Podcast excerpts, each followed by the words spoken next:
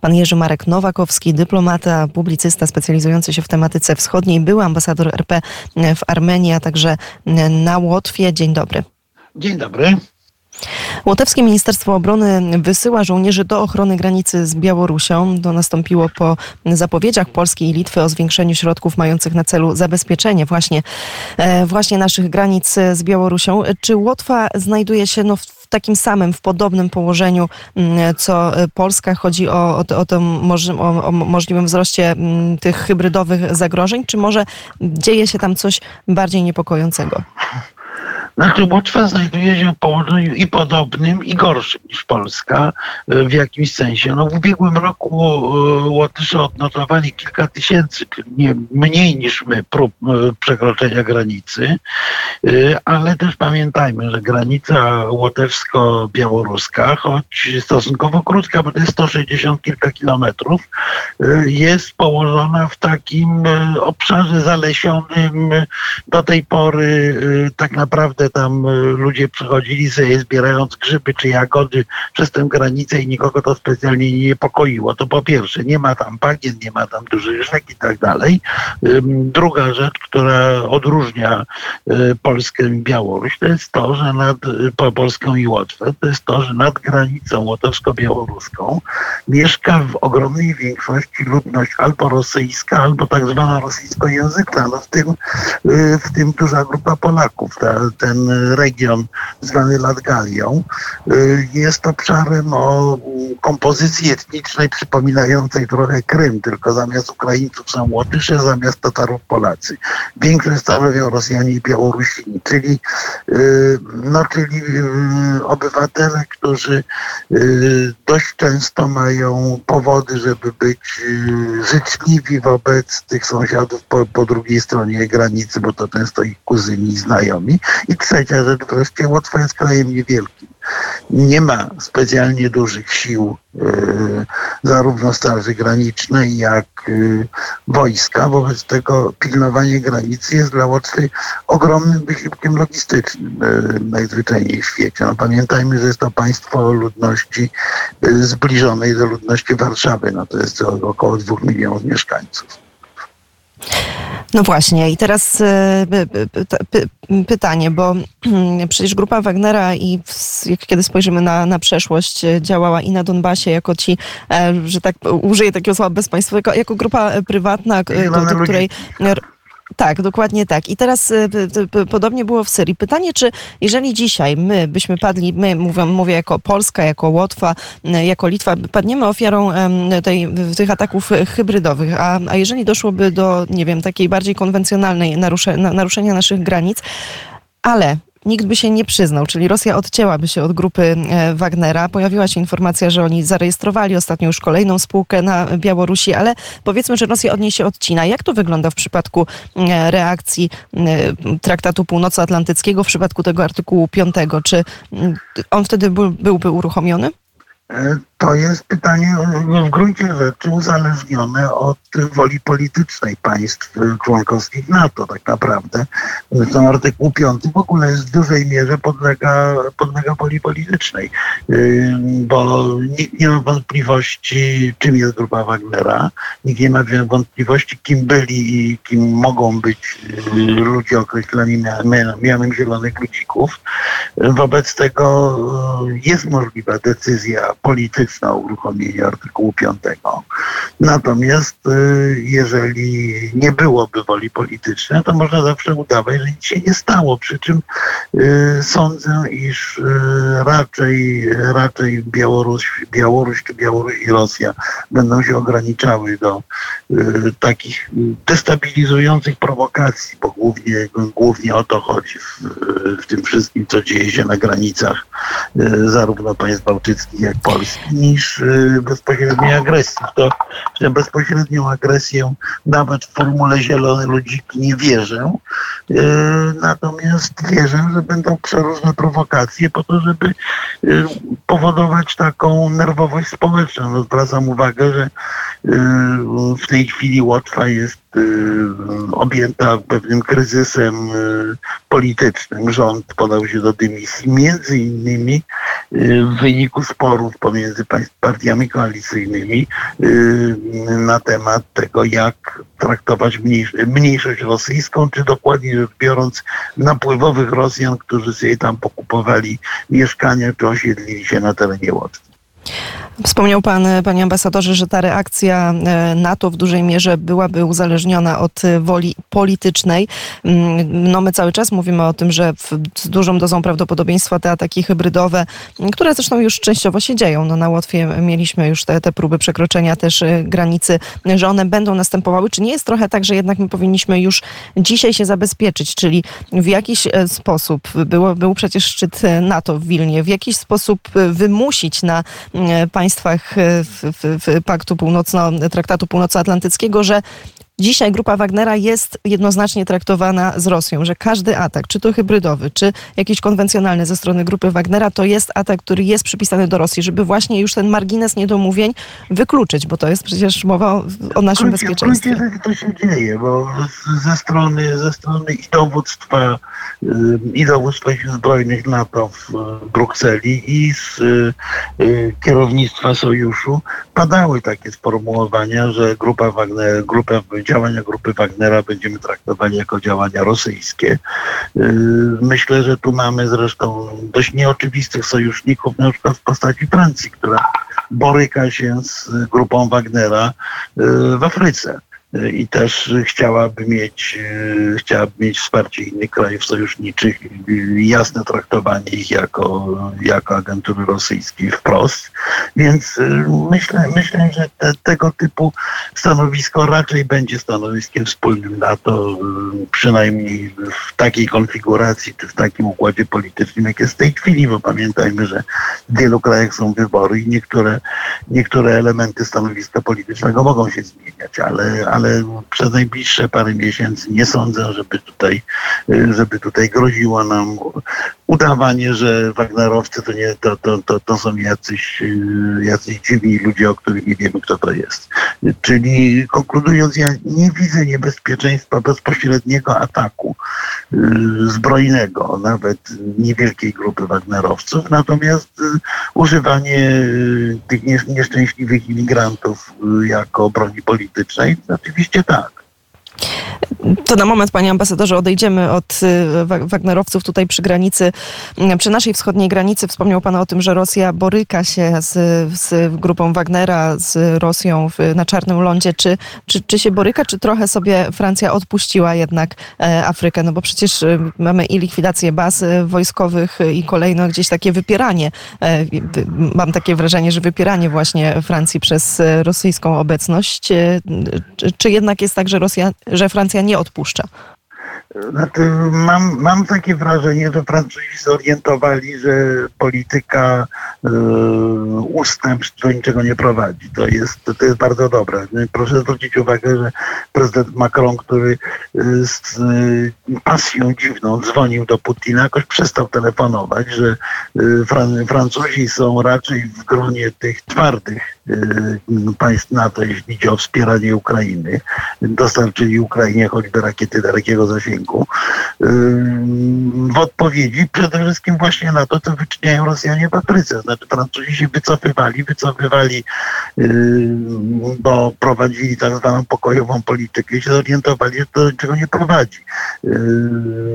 Tutaj przecież za kulisami tej decyzji o interwencji w Nigrze podjętej przez kraje ECOWAS w dużej mierze stała Francja właśnie, wspierając y, tego typu stanowisko i zapowiadając, że Francja dołączy się do tej, do tej interwencji.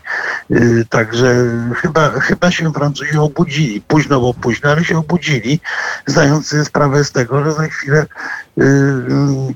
cała zachodnia Afryka, czy, czy, czy wręcz ten pas Sahelu od, od Erytrei aż po, aż po wybrzeże Atlantyku może być opanowany przez Rosjan właśnie przy użyciu grupy Wagnera. Z kolei z drugiej strony Wagnerowcy, którzy, którzy przyjechali na Białoruś, jak wiemy, już częściowo zostali przetransportowani do Afryki właśnie po to, żeby wspierać puczystów w Nigrze. Czyli, czyli ta, tam idzie zaostrzenie, ale wydaje mi się, że wydaje mi się, że Paryż z opóźnieniem, ale się obudził, się zorientował, że polityka epismentu w odniesieniu do Afryki nie, nie przynosi żadnych rezultatów, a wręcz, wręcz przeciwnie. Brytyjski wywiad twierdzi, że istnieje taka realna możliwość, że rosyjskie władze przestały płacić grupie e, Wagnera. E, wiadomo, że to jest prywatna grupa, no, która nie będzie działała za darmo. Czy możliwe, że ta nisza została zagospodarowana na przykład przez e, reżim Łukaszenki? No właśnie chyba nie bardzo. Łukaszenka wyraźnie nie chce płacić na Wagnerowców i to właściwie wprost powiedział, informując, że grupa Wagnera się będzie ewakuowała z Białorusi. A poza tym no, pamiętajmy, że tak naprawdę to, to jest impreza to wysoce dochodowa. No.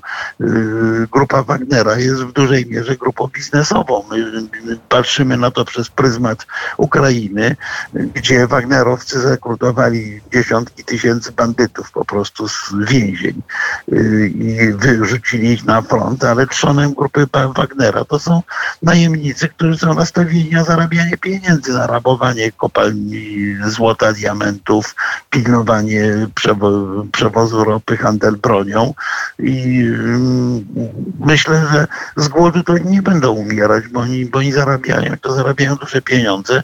Oczywiście no, to, że państwo rosyjskie nie chce finansować Wagnerowców, to oznacza tyle, że przestało liczyć na to, że grupa Wagnera będzie realnym uczestnikiem wojny toczonej na Ukrainie, a będzie się zajmowała tym, czym się zajmowała do tej pory, czyli, czyli bandytyzmem międzynarodowym na wielką skalę. No z bandytyzmu można się utrzymać całkiem dobrze. I to niestety pokazuje właśnie przykład grupy Wagnera, ale nie tylko, bo e, te, te, Panie ambasadorze, to jeszcze jedno pytanie, bo oprócz e, tego, no, jakby niezależnie od tej fizycznej obecności tych tak zwanych Wagnerowców albo jej braku na Białorusi, no to cały czas e, już teraz jakby mamy tu możliwość oddziaływania na, na inne państwa i też to odczuwamy w Polsce. Szczególnie tutaj mam na myśli tą przestrzeń informacyjną. Czy my powinniśmy już e, dzisiaj w tym kontekście pomyśleć o jakiejś takiej zaplanowanej kampanii, która, nie wiem, przy współpracy z polskimi służbami specjalnymi, czy z, właśnie z działaniami partnerskimi, na przykład z łotewskimi, z litewskimi służbami, aby właśnie no, nie, nie pozostawić miejsca tym rosyjskim narracjom, które bardzo mocno przez Kreml są wykorzystywane, no i które niestety oddziałują na naszą przestrzeń, bo my to już dzisiaj odczuwamy. To też oczywiście tutaj się bijemy w pierś za sprawą mediów w dużej mierze. No to jest oczywiste, znaczy ja powiedziałbym, że tutaj zachowujemy się trochę no, jak Francja w Afryce. Myśmy powinni już dużo wcześniej do tej przeciwdziałać tej agresji propagandowej ze strony Rosji i zwolenników Rosji. Przeciwdziałać mądrze. Pamiętajmy, że y, to, to jest y, głównie sianie takiego ogólnego zamętu. To, to, to nie jest wpuszczanie y, fake newsa bo fake, my często myślimy, że fake news to jest y, informacja, że Władimir Putin jest najmądrzejszym człowiekiem na świecie. Nie. Fake news to jest, y, czy, czy dezinformacja to jest głównie produkowanie ogromnej ilości informacji trzeciorzędnych, które zalewają y, przestrzeń medialną i które y, powodują, że odbiorca nie wie, co jest ważne, co jest nieważne i, i, i mówi to, co bardzo często mówią nasi obywatele. E, oni wszyscy kłamią. Y, tutaj, tutaj wymaga to naprawdę dużej pracy i wymagałoby czegoś, co niestety jest w Polsce poważnym problemem w tej chwili, szczególnie w kontekście wyborów, czyli y, względnej solidarności i świata medialnego, i świata politycznego wobec y, działań naszych wrogów, bo chyba tak to można określić. na, na, tej, arenie, na tej arenie medialnej. Ja, ja się obawiam, że że ta perspektywa wyborcza bardzo będzie zaburzała tę walkę z e, rosyjską agresją propagandową. E, na pewno powinniśmy to robić dużo wcześniej. Mamy zdecydowanie za, za mało energii, za małe siły poświęcone na przeciwdziałanie rosyjskiej dezinformacji. Cały czas trochę to lekceważyliśmy. Właśnie dokładnie tak jak Francuzi w Afryce i obudzili się w sytuacji kryzysowej. My zbliżamy się też do sytuacji kryzysowej w szeroko rozumianej przestrzeni informacyjnej. To już na zakończenie to informacja z dziś. Kolejna nagła śmierć w rosyjskiej armii. Nie żyje były wiceminister obrony, mm, człowiek, który bardzo mocno działał na froncie, dowodził zgrupowaniem wojsk mm, na mm, Ukrainie. To już no, kolejny taki przypadek w, w, w śmierci wysok, wysokiego rangą wojskowego w Rosji. Pytanie, czy no ten brak... Oligarchowie jakoś dziwnie wypadali z okien także to, to, to, ta epidemia, epidemia dziwnych śmierci w Rosji jest rzeczywiście do, dosyć, do, do, dosyć powszechna. To prawda, tych oligarchów też, też było sporo. Szefowie w, w koncernów mm, wielkich, można by już tych osób wymienić sporo. No i pytanie, czy, czy jest szansa na jakiś taki rozłam, jeżeli chodzi o te struktury kremlowskie? Czy brak dużych. Pani Pani redaktor, to nie jest szansa, to jest, to, to, to jest fakt. Ten słynny bunt Wagnerowców to był na moment y, odsłonięcie kawałka dywana, pod, dywanu, pod którym buldogi walczą już od paru lat. No, Rosja jest y, w przededniu kryzysu sukcesyjnego. Y, ja będę powtarzał, że to, czy bunt Wagnera się, bunt Prigorzyna się udał, czy nie, to my się dowiemy w przyszłym roku, jak będzie wiadomo, czy Putin kandyduje kolejny raz y, na, do prezydentury, czy, czy, czy wysuną kogoś innego. Bo jest co najmniej 3-4 frakcje na Kremlu, które już w tej chwili pozycjonują się w walce o następstwo władzy.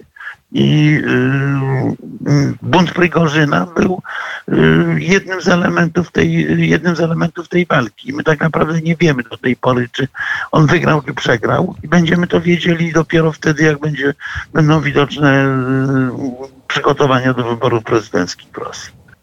No właśnie, ale o Putinie przynajmniej takie informacje gdzieś zakorzeniły się, mam wrażenie, w przestrzeni takiej informacyjnej, medialnej, u ekspertów do spraw polityki rosyjskiej, że Putin zapisał się trochę jako taki no, ostatni prawdziwy um, włodarz Rosji, jako człowiek, który też cieszy się dobrym zdrowiem, co wielokrotnie podkreśla i takie jest e, przeświadczenie w Rosji, który dopóki to zdrowie pozwoli, nigdy w życiu nie, nie odda e, tego fotela e, prezydenckiego. Pytanie, czy wojna na Ukrainie traktowana w kategorii kategoriach y, porażki y, już teraz, bo trwa tyle czasu i takie straty Rosja też y, poniosła, może przyczynić się do tego, że to będzie koniec Putina? No, w dużym stopniu się przyczyniła. No, w ogóle to, że to pytanie się pojawiło na agendzie, to jest wynik właśnie klęski Rosjan w wojnie przeciwko Ukrainie. Oczywiście tak. I o ile te frakcje kremlowskie wcześniej toczyły tę wojnę o, o przyszłą władzę w sposób mniej lub bardziej delikatny, to w wyniku wojny nastąpiły przede wszystkim przesunięcia wewnątrz tych poszczególnych grup na Kremlu. Ja nie będę się bawił w kryminologię i nie będę podawał nazwisk, bo nikt prawdopodobnie, być może CIA i coś więcej na ten temat wie, ale z ekspertów nikt nie, nie może odpowiedzialnie mówić, jakie te frakcje są w tej chwili y, dokładnie. Natomiast wyraźnie widać, że istotna część kremlowskich elit nie jest nastawiona entuzjastycznie do wojny.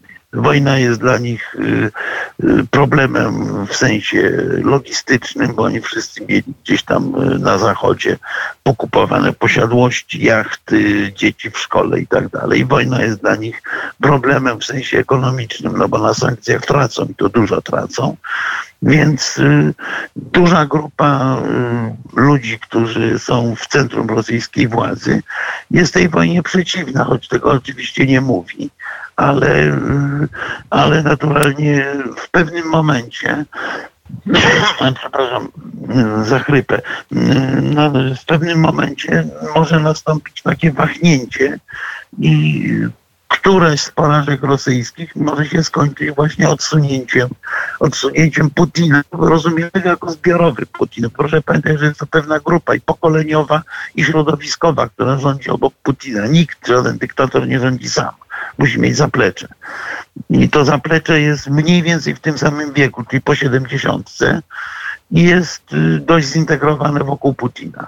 Otóż jeżeli oni zostaną odsunięci od władzy w wyniku klęsk, to polityka rosyjska może się bardzo zmienić. Znaczy, ja bym powiedział inaczej, że jeżeli mamy myśleć w kategoriach realnego pokoju na Ukrainie, to decyzje o tym, czy on będzie, czy nie, zapadną tak naprawdę na Kremlu y, w kremlowskiej wojnie o władzę. Czyli jest to coś niesłychanie ważnego z punktu widzenia całego świata. I my na pewno będziemy też e, tym temu, tym wewnętrznym roszadom w Rosji się przyglądać i opowiadać o nich słuchaczom Radia Wnet. Tutaj na razie postawimy kropkę. Jerzy Marek Nowakowski, dyplomata, prezes Stowarzyszenia Euroatlantyckiego, a także był ambasador RP w Armenii i na Łotwie. Był gościem poranka Wnet. Dziękuję panu za rozmowę. Dziękuję bardzo.